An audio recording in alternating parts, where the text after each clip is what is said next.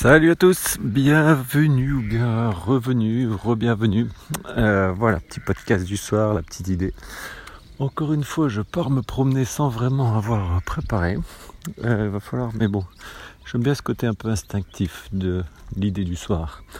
Euh, voilà, alors après vous avoir parlé un peu d'alcool, je vais vous parler de temps.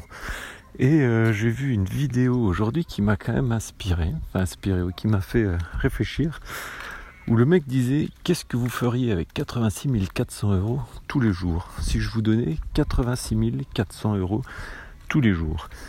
Et euh, voilà je me suis quand même euh, demandé jusqu'à ce qu'il en arrive. Mais bon plus votre journée avance plus votre euh, réserve d'argent s'éteint et vous ne pouvez la reformer que le lendemain. 86 400 euros de nouveau et en fait, euh, voilà, 86 400, c'est ce que vous avez comme seconde dans une journée. Et j'aimais bien l'idée de, voilà, une journée, c'est 86 400 secondes. Qu'est-ce que vous en faites?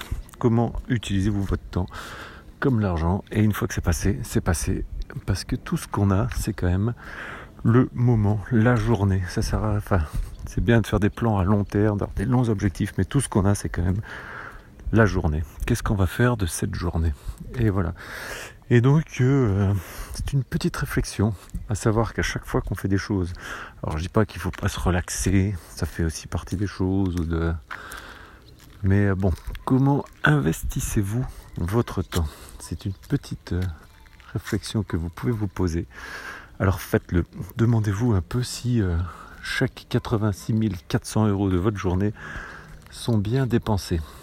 Et puis voilà, on en reparle.